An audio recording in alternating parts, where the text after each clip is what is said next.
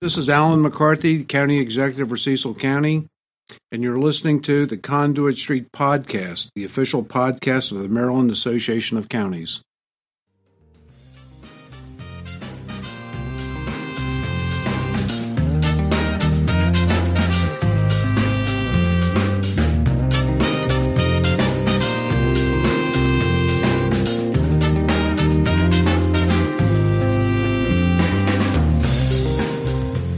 Hello and welcome to the Conduit Street podcast. Kevin Kinnally here with my co-host Michael Sanderson. Michael, how are you today?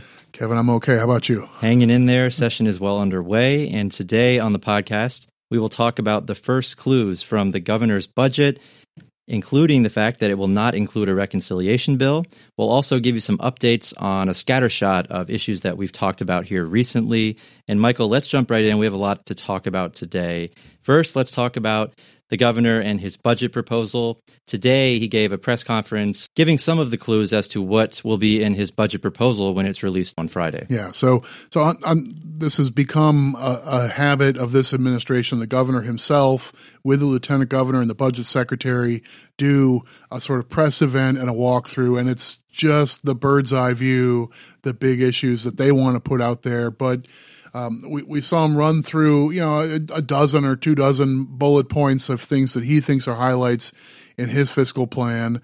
And uh, there are going to be a number of things that affect counties, and I think a, a, number of things that will probably land pretty well with a lot of constituents. Yeah, so what they mentioned today, of course, was that education funding will be up for every county. The governor says that he will fund a record 6.9 billion for K through 12 education, and, and that's operating funding. So we, we we knew that the formulas were driving funding up overall, right? But his his being specific that he is once again going to provide some extra funds to ensure that no single jurisdiction goes down that wasn't a certainty. Right. So, um, so that is a discretionary decision on the governor's part, not just following the the statutory formulas that say here's how much each jurisdiction gets, because sometimes, particularly in a jurisdiction that has declining enrollment or may have had a big change in their wealth or something like that, um, yeah, when these things happen, you end up with blips in the formula, and sometimes jurisdictions go down. I don't think we got the details yet, but it sounds like there are a few jurisdictions that if if we just left the ship to its own devices and just funded the formulas to the penny, you'd have Baltimore City and a few counties would have their their distribution go down year over year that's tough for a school system who has a lot of fixed costs. So, right. um, so, so the governor has has proposed again, sort of a patch over, and I think last year he wanted to ensure every jurisdiction got at least a hundred thousand more than last year. Right. I, would be surprised if this weren't a repeat of the same thing. That would make sense, and obviously it's good to hear that everyone will at least be held harmless. Some of the other highlights that they mentioned today: three point three billion dollars for transportation. You have some money in here for school safety, thirty million dollars. We heard twenty percent more money for the opioid and heroin fight here in Maryland. Yeah.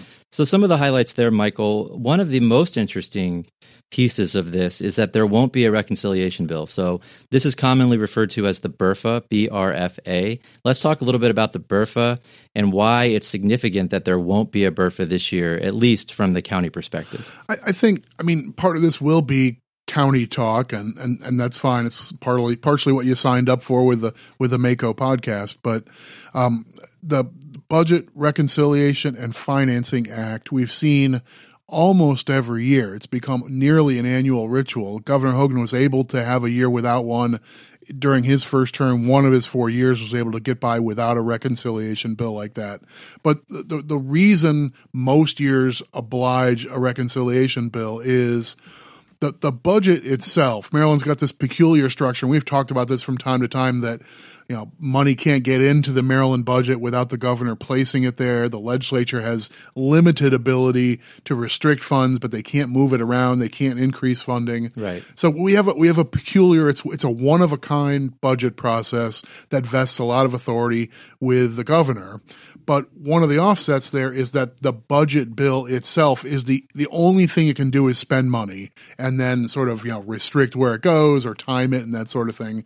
So in a year when the budget plan requires more than just spending money out of the general fund and the various special funds, typically the governor has to come to the legislature and say, I know these are the general formulas and these are the general rules, but this year I want to skip a year on this growth, or I want to flat fund this item rather than give it this increase, or we want to repeal this requirement, et cetera, et cetera.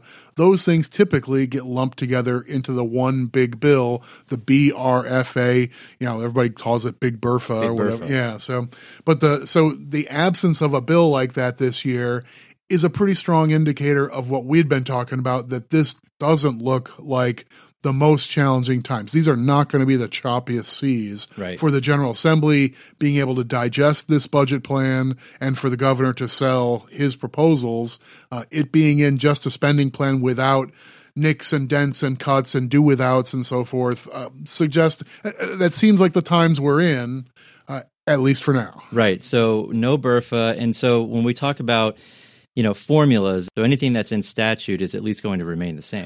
Well, at least in the governor's proposal. Now, the, the legislature could basically, if they wanted to make some, you know, some some nip, nips and tucks and so forth in the budget, they could say, let's look at the funding for police departments, or look at libraries, or community colleges, or other other things that are funded through statutory formulas, and they could pass their own bill. Right. Uh, that would be an unusual step. We haven't seen that in the past. The last time Governor Hogan came to the legislature without a BRFA, they passed a budget plan without a BRFA. Right. There, there, there weren't all those reconciling moves necessary to make that budget work. So I think that's the smart money for this year is that this will be a more straightforward. I mean, there are always differences of opinion about A, B, and C, Sure. but it may not be A through Z this year. That's a that's good to hear. And I want to talk about one more interesting part of the presentation today. And Michael, that's tax breaks and opportunity zones. And this is 100% of your state property taxes. There are other carrots here.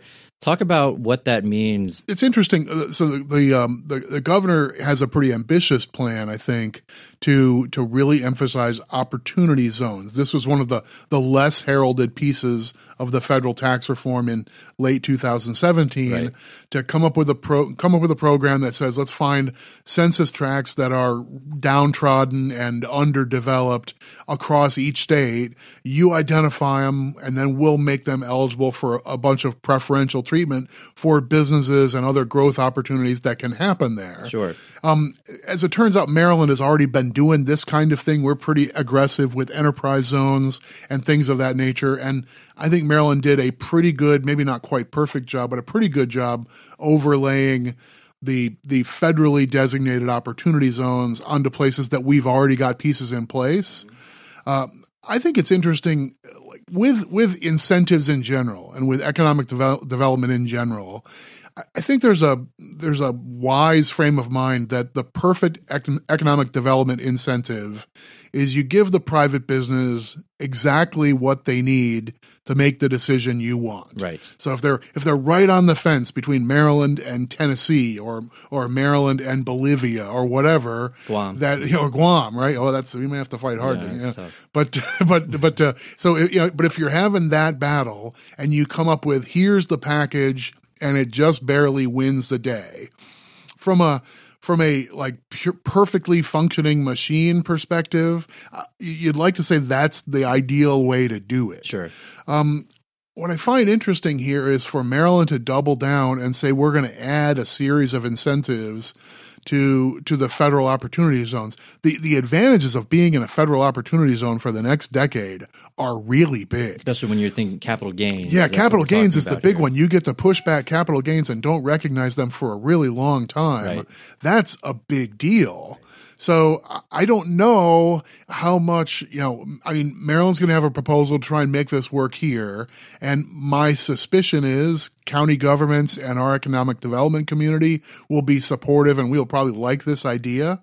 But I, I wonder how much more can we do to make that zone look attractive. If it's already been covered with gold as this is the place you want to be for your expansion um, what what do we accomplish? Are we moving the needle by saying oh by the way we'll waive your property taxes or, or other things like that that are pennies on the dollar compared to the big advantages. So maybe dangling some carrots that we Yeah. don't need to get dangled. Yeah, I mean, I mean that's the kind of thing the General Assembly will think through, and I'm, I'm not I'm not trying to be critical of the proposal, but I think I think we may be butting up against those questions with this series of incentives. So we got to see the details, and there there are a number of areas across this state that could use the attention and use investment, and we've got we've got places that you know you you you, can- you can walk around and see infrastructure that could be put to better use. So let's get those square feet to use and put jobs in buildings. I mean, uh, who's who's not going to be for that? Yeah, it sounds great, obviously. And of course, there are multiple locations within the state that could use this kind of investment. And speaking of the economy and the budget, we heard a presentation this week, Michael, in the Budget and Taxation Committee from Moody's, all about the economy, the economy in Maryland, the economy in the US, worldwide, where we are now, and then looking ahead to the out years where things might go from here. Yeah, Moody, Moody's is a big outfit that many people are familiar with them as a bond rating agency. So they're one of the shops where they they assess Maryland's bonds as being AAA and very highly creditworthy. And they go to someplace like Illinois and they say you guys are B minus and you're bordering on being junk and so forth. Um, that's one wing of the Moody's enterprise, but they have another wing of analytics, uh, people who do economic forecasting and analysis and so forth. Uh, Moody's works with the state of Maryland and, and contributes to the data that the state uses for its official revenue forecasting. And they donate some of their staff time to come at the beginning of every legislative session. They have either Mark Zandi, who's sometimes their rock star guy, um, or one of their other uh, you know regional or national economists come join in Maryland and talk things through. So, so that presentation was was yesterday in budget and tax. I think we can talk a, a bit about this, but uh, if if this wets your whistle and you want to see the whole thing, uh, the General Assembly website has that whole presentation available on video. Uh, go to the Budget and Taxation Committee in the Senate uh, for this Wednesday, and uh, and you can watch that presentation. It's it's it's worth your time if you're into this kind of stuff. Oh, very much so. And I think we know things are good right now. We are in the second longest period of expansion in American history. And if we make it to June of this year, it will be the longest period of expansion. Right. So things are going really well right now. But everybody's question is I keep hearing about the recession. When's this recession coming? And we've heard from a few economists, including Moody's now, that their best guess is mid 2020. So not too far down the road. Right. And that's, I mean, that obviously makes this a little challenging to come up with a multi year fiscal plan. I mean, we've been talking about the structural deficit, and we already have a number looming that doesn't look great. Right. So even though this year's budget, we, we just got through saying this year's budget doesn't look like a tough one. Uh, the, the governor was talking about uh, cost of living adjustments and steps and so forth for state employees. You know, three percent cola, Yeah, which we haven't big deal. seen we haven't seen for a while. Um, you know, they're making commitments for school construction. I uh, I think I caught the number right, 438 million bucks for school construction. So that's making a commitment that we're going to have to pay for over future years Right. uh, toward infrastructure. So all those are sort of signs that, that this is like full steam ahead. Um, and the economists are more or less saying, maybe not so much. So you know, be prepared for for choppier seas, not not too far out. Um, and and you know, talking about the the smart the smart people are putting money in the sock because you probably aren't going to need it too soon. Right. And the governor, speaking of put money in the sock, the governor announced today they're going to put 6.5% of the budget into reserves. Uh, so obviously they're thinking ahead. We'll see what the General Assembly wants to do. They're thinking of ways to save down the line as well. Of course, Moody's told them they needed to think about the future. But we know there are a few issues that are impacting the economy. We know some international issues such as trade issues between the United States and China. We have Brexit going on in Europe Or not going on. or not going on. Yeah, I mean, a hard Brexit would mean just chaos uh, in Europe. But despite all that, Michael, investors they're still investing money. They're still the banks are still loaning money out, even with all this uncertainty going on. It seems like investors are pretty bullish, at least on the short term. But here in Maryland, we're looking at mid 2020. So obviously, the message here is don't spend a bunch of money that you're not going to have in out years. So don't do anything now that you're not going to be able to handle later on. because the reality is the business of government is in in some ways it's counter cyclical with the economy and this is it's an unfortunate reality but when the economy goes south, when you have a recession or when you have a downturn and so forth, and you start to feel more people drift and claim unemployment and they drain your reserves for that program. You have more people popping up on the Medicaid rolls and that's an entitlement program. So when you show up and say, I don't have the income to pay for, for health care, I want to fill out the form and I'm entitled to that, the state picks up half of those costs. Right. So the cost side of government, particularly at the state level, goes up in tough times, right as the revenues, which are mostly driven by today's economy. Um, the state government is not, I mean, the, the property tax is a relatively small part of state revenues. Right. Uh, local governments have some sort of cushions on both the up and downside because of property taxes, but income and sales taxes, they're the workhorses for the state. And both of those you feel right away in the space of a couple of months. You know, the economy goes south or jobs leave or, you know, they shut down that extra, extra line at the plant, that sort of thing. Right. And you feel it right away in your withholdings. You feel it right away in sales taxes. And, you know, state government ends up with that pinch when the economy gets weak. That's a great place, I think, for us to take a break. And when we come back, we'll talk about the impact of the federal government shutdown. Yeah, one more looming part One of more this. looming part of this, and particularly here in Maryland and in our region. We'll also give you some updates on a host of issues that we've discussed previously, and we'll tell you about a couple things that we're looking forward to. All that and more after the break.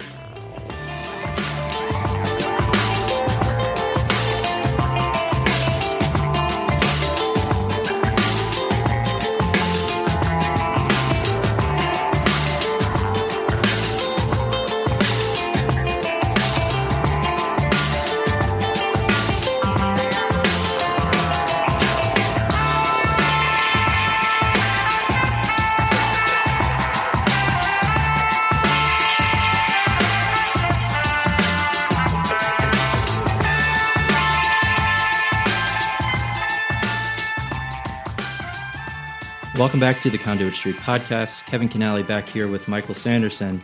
And Michael, we got some numbers from the state comptroller, Peter Franchot, about the biweekly impact of the federal shutdown on the state of Maryland. And the comptroller estimates that there are about 172,000 federal workers here in Maryland. $778 million in lost wages, remember, every two weeks, 57.5 million lost in income tax revenue, and then 2.1 million in sales tax revenue. Those are those are real numbers here, Michael. Yeah, um, it's it's no surprise the geography of Maryland wrapped right around Washington D.C. And there's quite a number of federal agencies that are either housed in Maryland or they're close enough to Maryland where you know we we benefit from that workforce and from their presence. Uh, so it's no surprise that these are big numbers. Right. And and even though this is nominally a partial shutdown, you look at the pieces of the federal government that are going without funding day to day right now, and it's some of the big pieces. You know, the Department of Defense. I mean, there's, there's some of the pieces that really, really would affect Maryland in particular. So so we're going to feel this, and there are some pieces in that. I mean, I think the working assumption is that at least the overwhelming share of these federal employees, uh, they'll go without a paycheck for this stretch, and then they will be they'll be made whole after this is after the dust has all settled. So that's that's everybody's expectation. Um, number one, you still have you know you still have problems with cash flow and so forth, right? So yeah, we know. I mean, I, I read a random item in the paper that like pawn shops are doing gangbusters Yes. business Yes. because federal employees are showing up, bringing in their jewelry and hawking it because you just need to like you need to eat, Right. And you remember a lot of these folks too, you know, some of them are going to work. They're essential without pay. Right. Even the ones who aren't, it's it's tough to find a second job, especially when you don't really know when this shutdown is going to end, if right? at all. right. Hopefully it two days or two months, and, right? So So it's, it's not that easy. Plus, we know there's a whole wave of other uh, employers and employees affected by this, where there won't be any making them whole. Right. So, so the you know the, the the various contractors who do work with and around the federal government, whether it's military or civilian. Um, there's all sorts of stuff around Aberdeen, or there's all sorts of stuff around NIH or around the Department of Social Security and so forth, where IT people, or even if it's just you know restaurants and haircuts and so forth for these employees, um, if that you know, if if if people can't afford to eat out and can't afford to, you know, get their hair cut right now, they're doing that stuff at home and they're packing their lunch, that sort of thing, because times are tight because you don't have a paycheck. Right. That, people aren't getting you know three subs a day when they come back and get a double paycheck. It's, a, it's such a good point. Right. and, and it has an effect not only on the workers but also on Main Street, on businesses.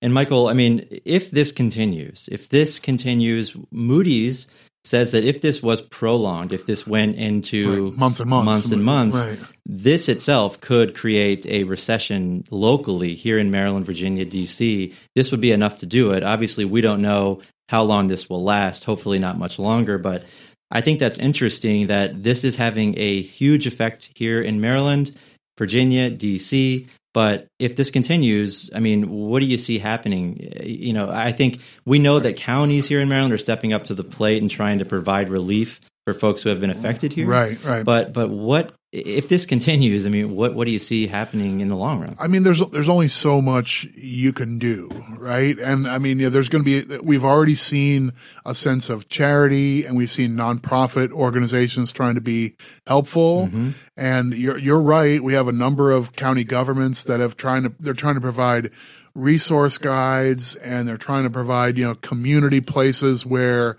you know the families who are directly affected can come have a community meal, other things like that. So Right. there's a lot of that going on. It's I mean it's not like federal workers are, are suddenly all homeless, but just being without cash, there's an awful lot of people who can't afford to miss two paychecks. That's right. Right. That's so so uh, I I don't know. I mean, you certainly have to think that that one piece of this will be a lot of forbearance by creditors and people who just you, know, you have to recognize the situation citizens are in, right? So mm-hmm. I don't, you know, what do you do about paying off your student loan or paying your water bill? Or I think we're already seeing the beginnings of programs saying we're just going to do a forgiveness, you know, a temporary forgiveness during this stretch because we know there's lots of people in our county affected by the shutdown. And I mean, you, you don't you don't want to put you don't want to put hundreds of your residents into you know financial jeopardy, paying extra fines and fees Hurting and so forth. credit. Right. I mean, yeah. You, I mean, no one wants to do that uh, if if it looks like this is a result of an external thing. So. I don't know. We haven't been here before. We've we've we've had federal shutdowns that have been a couple of weeks and then they dribble away. Mm-hmm. So you know, whatever the circumstances are that got us to this point, once you're into 30 days and 60 days and 100 days, it takes on dimensions we've never seen before. But you know, this added in to an already kind of precarious economic situation for a state like Maryland, not really what we needed right now. Right. So if this goes into March, I mean, this this could cause major, major problems in our region. So hopefully that won't happen. But I agree. I mean, I'm, it's it's great to see counties across the state uh, offering all of these services and, and sort of acting as a clearinghouse for different Right. nonprofits and, Right. and connecting folks to those resources. So that's great. Hopefully we won't have to do that much longer. Hopefully they stop this madness in DC and and get people back to work. But Yeah, but we'll it, have to see. but it looms as an immediate asterisk over all the things we've talked about. This should be a relatively calm budget year. Very true. If we're, if we're to the middle or late February and the f- federal shutdown is still as it appears today, then I think the state would be duty bound to come in and say we've got to write down revenues for this year and maybe even for the beginnings of next year, and you know potentially suddenly what looked like an easy budget year might have I, I don't know you know 100 200 300 million dollar problem if I mean if if the heels are dug in so deep in DC that this isn't going to get resolved, then you got to start looking at next year's revenue because Right. that's that's a lot of income and sales tax and so forth that wouldn't be there.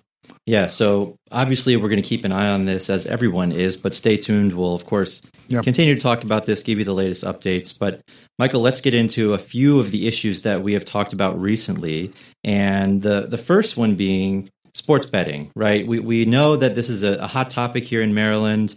There was a bill last year that would have put it on the ballot this year, but, you know, maybe there were too many questions to pass that bill.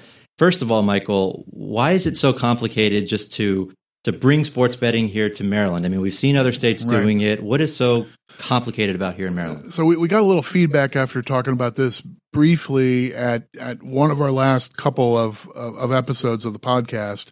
So I wanted to elaborate on this a little bit. Um, this traces back to Maryland's expansion of basically commercial gaming through slots and then eventually through table games at the regulated casinos in the state. Right. And the way Maryland went about doing that, um, it was sort of a big political compromise, but there were there were a sizable number of legislators in Annapolis who said, "I don't really want to vote to approve gaming, but I'd be willing to vote to put it before the citizens and let them make the call." Right. So the practical way to do that was to draft this as a new article in the state constitution, which means amending the constitution goes directly to the citizens, and that was the way they went about doing it. So in the process of saying we're going to authorize we're going to authorize commercial gaming and here's what it looks like. And that's what article 19 basically says of the Maryland Constitution. It also has a couple of clauses that effectively say after this the legislature cannot authorize any additional forms or expansion of commercial gaming. Right. And then the only way to do that is by amending the Constitution. So a few years later, when Maryland wanted to go from just slots to having full on table games and the more conventional casino style gaming, mm-hmm. it required, I mean, longtime Maryland voters remember this has been on the ballot twice, once to do slots and then the second time to amend that section to authorize table games. So it reads in the Maryland Constitution like expanding commercial gaming requires a constitutional amendment, meaning the citizens have to vote on it in an even numbered year.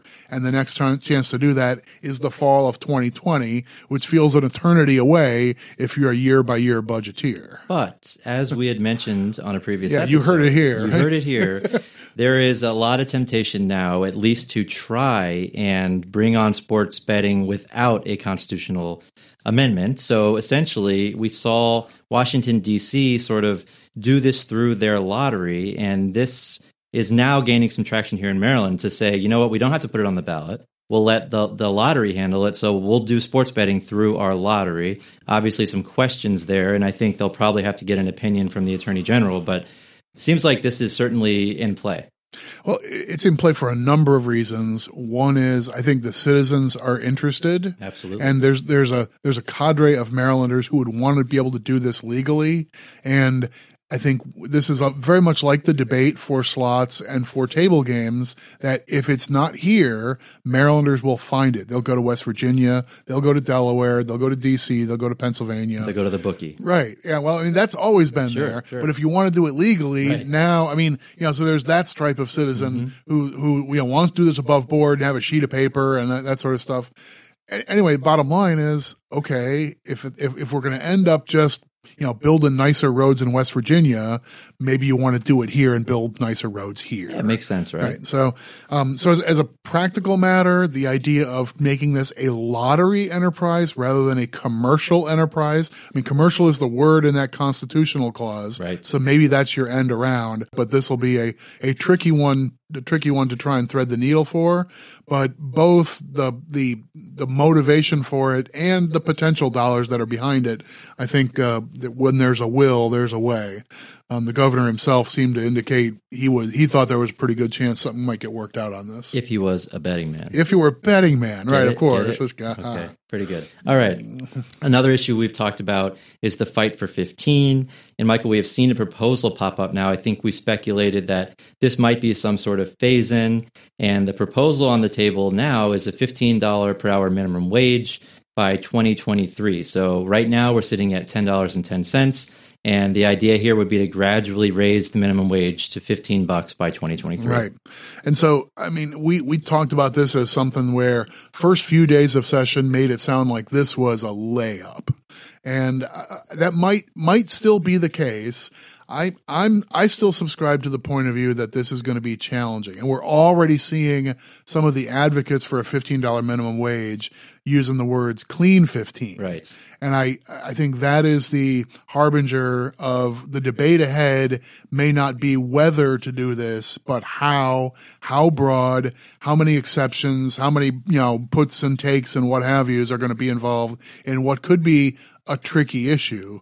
Um, we haven't heard what the governor might have to say about this, and we, we don't know what the take will be from the not you know, from the business community, not not necessarily um, you know I'm thinking of this is an economy where jobs are relatively plentiful. We it's it's relatively tough to drag somebody into work right now. Absolutely. There aren't I mean there aren't there aren't a lot of places saying we're paying we're paying 1010 come on in and get in a long line.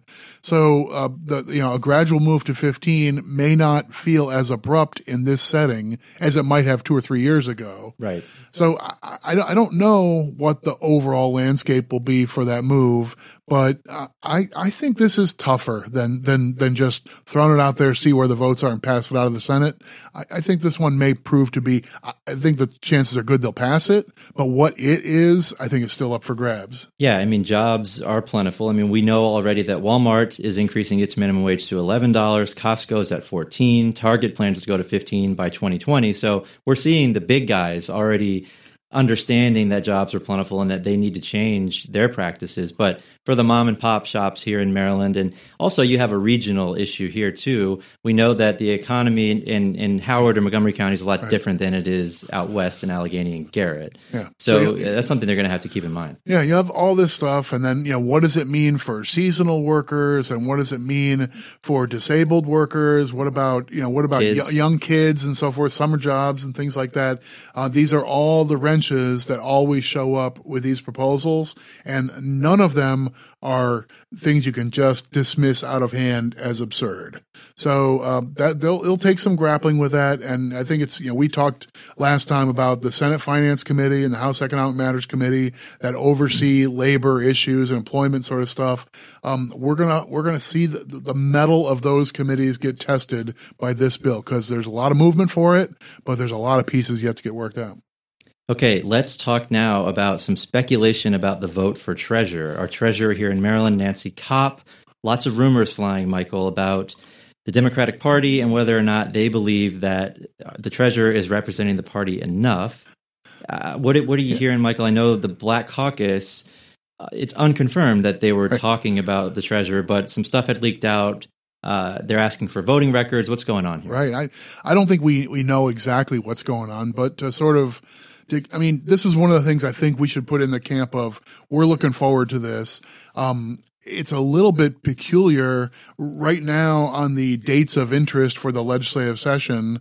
Uh, what we've got is a TBA for election for the treasurer. So the treasurer is different than the two other statewide positions. Governor and comptroller are both on the ballot, elected directly by the people. So right. we're all familiar with that. The treasurer is a murkier process, but every four years, a person is elected to serve as the as the state treasurer, elected by the General Assembly as a whole. Right. Which is a little bit weird. The Senate usually does its own thing, has its votes. The House, with three times as many members, has their own votes. But here, they're just sort of thrown into one big bucket, which really means it's the House of Delegates that more or less owns this appointment. Um, it's a representative of the General Assembly. Typically, they have been former General Assembly members. That's not required, but it's it's mostly happened. Uh, Nancy Kopp, the current treasurer, who's who served for three terms, was a longtime member of the House of Delegates and on the Appropriations Committee, and was a you know a financial leader in the House, uh, as was her predecessor. So, so um, anyway, I don't think there's anybody suggesting that Nancy Kopp is anything but exceptional mm-hmm. in carrying out her duties as treasurer. It's you know managing the the, the, the state's finances and investments and things of that nature. Um, it's a different job than comptroller. That's a little bit different to sort out. But if comptroller's on the raising of revenues and administering the tax programs, the treasurer sort of does the bond sales, manages the finances and the various reserve funds and other things like that. Right. That's the treasurer's job. Um, so I don't think anybody thinks Nancy Kopp is is anything but a grade A treasurer. But once again, uh, we're talking about the Board of Public it's Works the again. Board of Public Works. And this and, was a big topic of discussion right. last year with the school right. construction bill, and, and, it just, and, it's coming up again. Yeah, it just washed out. Every conversation about school construction suddenly turned into the politics of the Board of Public Works, which is an unusual, an unusually heavily powerful body in Maryland. This three member panel looks over contracts, looks over all sorts of things within state finances and operations, uh, big hand in school construction and capital programs and so forth. So, um, she's a member of the Board of Public Works, and there are, there are we, we've seen a few things pop up in media reports that have suggested that elements in the Democratic Party are saying, "Well, I'd, I'd rather have."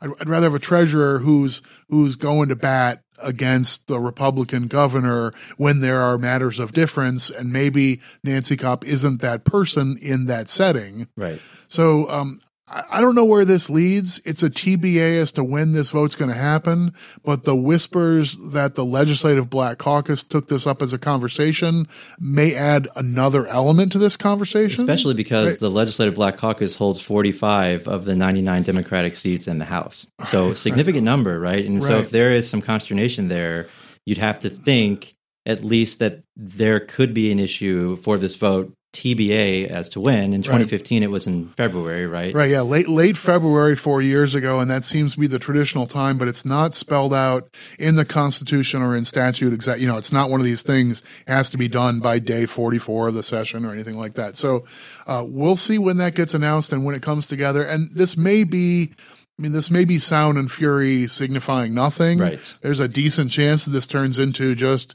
another overwhelming win for Nancy Kopp and a lot of support for her. But there's writing on the wall suggesting that may not be the case, and that would be a headline grabber. So that's something that we are looking forward to how that all plays out. I'm going to take the easy way out and say that one of the things I'm looking forward to, we talked about the budget earlier on this podcast. Right tomorrow, Friday, when the budget is released, we'll have a chance to really go through it. We'll have the weekend to sift through and you know look at every section and determine what's exactly in the proposal. I'm looking forward to doing that because I'm a nerd. But I think that it's significant, and we'll be able to talk more about it. You'll you'll see coverage on our blog and whatnot. But right. look forward to that because it's a big deal. And and you'll be denied some of the fun because usually it's going through the thirty or fifty or eighty page reconciliation oh, bill gosh. is where some of the great treasures can be found. Yeah. A year without a BRFA is it's going to be disappointing. You sound you, very Kevin. disappointed, yeah, Michael. I mean, you. I can tell. I can tell. okay. Anything else that uh, you're looking forward to? You know, tomorrow's Friday, this week or next week here in Annapolis. Obviously, lots of bill hearings. We're getting lots of bills dropped now. We're starting to see uh, those packets get bigger and bigger. So a lot of that's right. going on. Anything else? Yeah, just up and down the hallway. Now it's members who have gotten back the draft of the bill they're working on. They're shopping around for co-sponsors and so forth. So bills actually being dropped in and introduced, you know, signed a number and assigned to a committee is relatively light right now. But it's not like this is going to be a year without a wave of bills. There's there, there are a lot of them out there. Yeah, I'm I'm pretty confident of that. So a lot of work there. Uh, we will, of course, keep you informed. If you enjoy the podcast, please give us a like, tell your friends. Helps us get our message out. Michael, anything else today, or we're gonna we're gonna convene again next week, obviously, and we'll talk about the latest news here in Annapolis. We'll give some policy updates, but sounds like this is a, a pretty good episode and a pretty good time to call it a day. Sessions in full swing. Sessions in full swing. So with that, Kevin and Michael signing off. We will talk to you next week. Have a great day.